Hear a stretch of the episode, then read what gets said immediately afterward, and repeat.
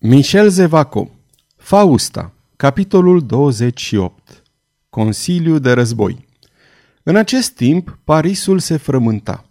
Nobilimea, mirată de inactivitatea lui de ghiz, începea să se teamă. Se spunea pe ascuns că șeful suprem al ligii trăda. Burghezii, la rândul lor, începeau din nou să formeze patrule înarmate și făceau auzite murmurele premergătoare răscoalei. A doua zi după ce sora Mariange fusese însărcinată de Claudine să ducă Faustei scrisoarea, agitația era în toi. Pe la patru după masă, ducele de ghiz era închis cu moreve în cabinetul său. Ducele lua foarte puțin în seamă zbuciumul parizienilor. Știa că n-aveau decât să le vorbească pentru a fi aclamat. De ghiz era prost dispus.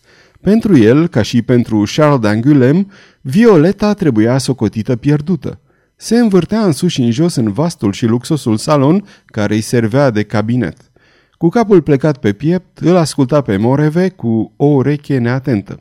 Într-adevăr, Moreve îi raporta despre situația din Paris, despre mânia care începuse să fiarbă, despre nerăbdarea cetățenilor, despre bănuielile mai multor nobili pe care îi numea. Totuși, de ghiz își ciuli deodată urechea și se opri în fața lui Moreve atunci când acesta pronunță un nume – acela al cavalerului de Pardaion. Ei bine, întrebă el, l-ai găsit? Din nenorocire nu, monseniore, dar bastardul d'Angulem? urmă de ghiz. Dacă îl găsim pe Pardaion, pune mâna în același timp și pe Charles. Ah, continuă cu amărăciune ducele, dacă l-ai urâ pe acest mizerabil Pardaion așa cum îl urăsc eu, nu l-ai fi pierdut din ochi și nici nu l-ai fi lăsat să iasă din Paris. Monseniore, sunt convins că Pardagnon n-a părăsit Parisul. Ce te face să crezi? Moreve se cutremură și continuă. Atâta vreme cât mă aflu eu în Paris, el nu se va mișca de aici. Nu te înțeleg, făcut de ghiz cu un aer ironic. Vreau să-ți amintesc numai un singur lucru, și anume că din prada noastră de la colina Saint-Roch trebuiai să primești 200 de mii de livre și că ai renunțat la acești bani numai de dragul de a-l vedea pe Pardagnon mort odată pentru totdeauna. Din moment ce omul se află la Paris și tu îl urăști, de ce nu-l cauți? Ți-e oare frică de el?" Moreve căută un răspuns când valetul personal al lui Ghiz deschise ușa și anunță că Bussy Leclerc, guvernatorul Bastiliei, sosise. Să intre, să intre și el trebuie să-i poarte o pică turbată lui Pardagnon și o să ne ajute. Iată-te, sărmane răstignit, râse batjocoritor ducele, care era necruțător cu întâmplările nefericite ale altora. Cum o mai duci? Pe barba papei. Știi că-ți stătea bine pe aripa aceea de moară? Spectacolul trebuie să fi fost într-adevăr foarte plăcut, răspunse Busi glacial. Nu te supăra, zise ducele râzând și mai tare. Te revăd cu picioarele spre cer, cu capul în jos, căscând niște ochi speriați. Hai, nu mai scrâșni din dinți, doar eu te-am dezlegat, era și timpul, nu?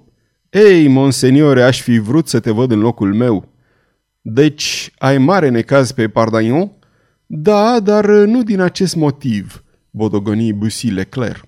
Se gândea desigur la duelul acela când pentru prima dată fusese dezarmat și învins. Monseniore, continuă el, am să-ți povestesc niște lucruri deosebite. Parisul e în mare fierbere. Bine, și ce vor parizienii noștri? Vor un rege, monseniore. Un rege, un rege, răgni de ghiz. Au avut unul și l-au izgonit. Da, știu ce ai să-mi răspunzi, mă vor pe mine. Ei, drăcie, n-au decât să aștepte. Parizienii așteaptă de asemenea să vă vadă la Louvre dar ca să nu-și piardă răbdarea, între timp se distrează sau mai curând noi căutăm să-i distrăm. Le-am făgăduit că le voi spânzura puțin pe cele două Fucard, rânji batjocoritor Bussy Leclerc. Fucardele erau cele două fiice ale procurorului Foucault, care fusese arestat cu două luni înaintea fugii lui Henric al III-lea și închis la Bastilia ca suspect de erezie – în ziua când a fost arestat, cele două fiice au strigat că și ele erau de religia nouă, adică protestante, au fost deci și ele târâte la Bastilia, unde tatăl lor n-a întârziat să moară. Forțate să-și renege credința, oferindu-li se în schimb libertatea, surorile Furcod au răspuns că preferau să moară. Una dintre aceste nenorocite se numea Jean. Avea 17 ani și era atât de frumoasă că și un sfânt ar fi intrat în păcat pentru ea. Pe cealaltă o chema Madeleine și avea 20 de ani. Le-am făgăduit pe cele două furcod, adăugă Bussy Leclerc. Adineauri erau vreo 10.000 care spărgeau urechile cu urletele lor și care se agitau de-a lungul șanțului de la Bastilia. I-am chemat înăuntru pe vreo 12 turbați și i-am întrebat ce voiau. Vrem să le spânzurăm și să le ardem pe ereticele Furcod, mi-au răspuns într-un glas. Și atunci, făcu de ghiz căscând. Atunci, monseniore, Mâine va avea loc un mare foc de petrecere în care blestematele de furcod vor fi prăjite așa cum se cuvine, nu fără a fi fost mai întâi puțin spânzurate. Cavalerul de Manville cere să intre la monseniorul, rostina acea clipă un valet. De ghiz făcu un semn.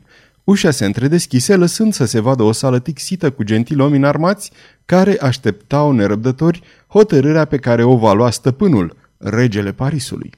Mainville intră, ca și cum s-ar fi aflat în fața regelui, aștepta în tăcere. Vorbește, îi spuse de ghiz, ce ai să ne povestești?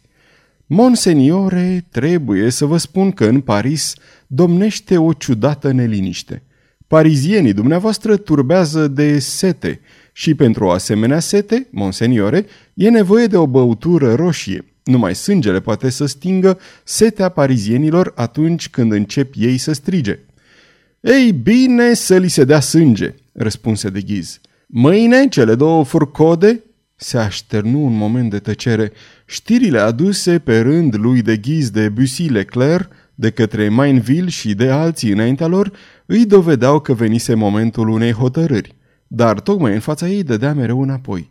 În zilele acelea, când îl vedem atât de șovăitor, atât de chinuit de o dragoste care îl mistuia, de ghiz era obsedat de gândul răzbunării.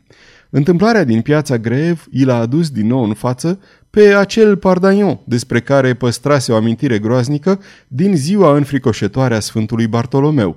Și iată că același Pardagnon îi dăduse acum o lovitură ce putea fi mortală.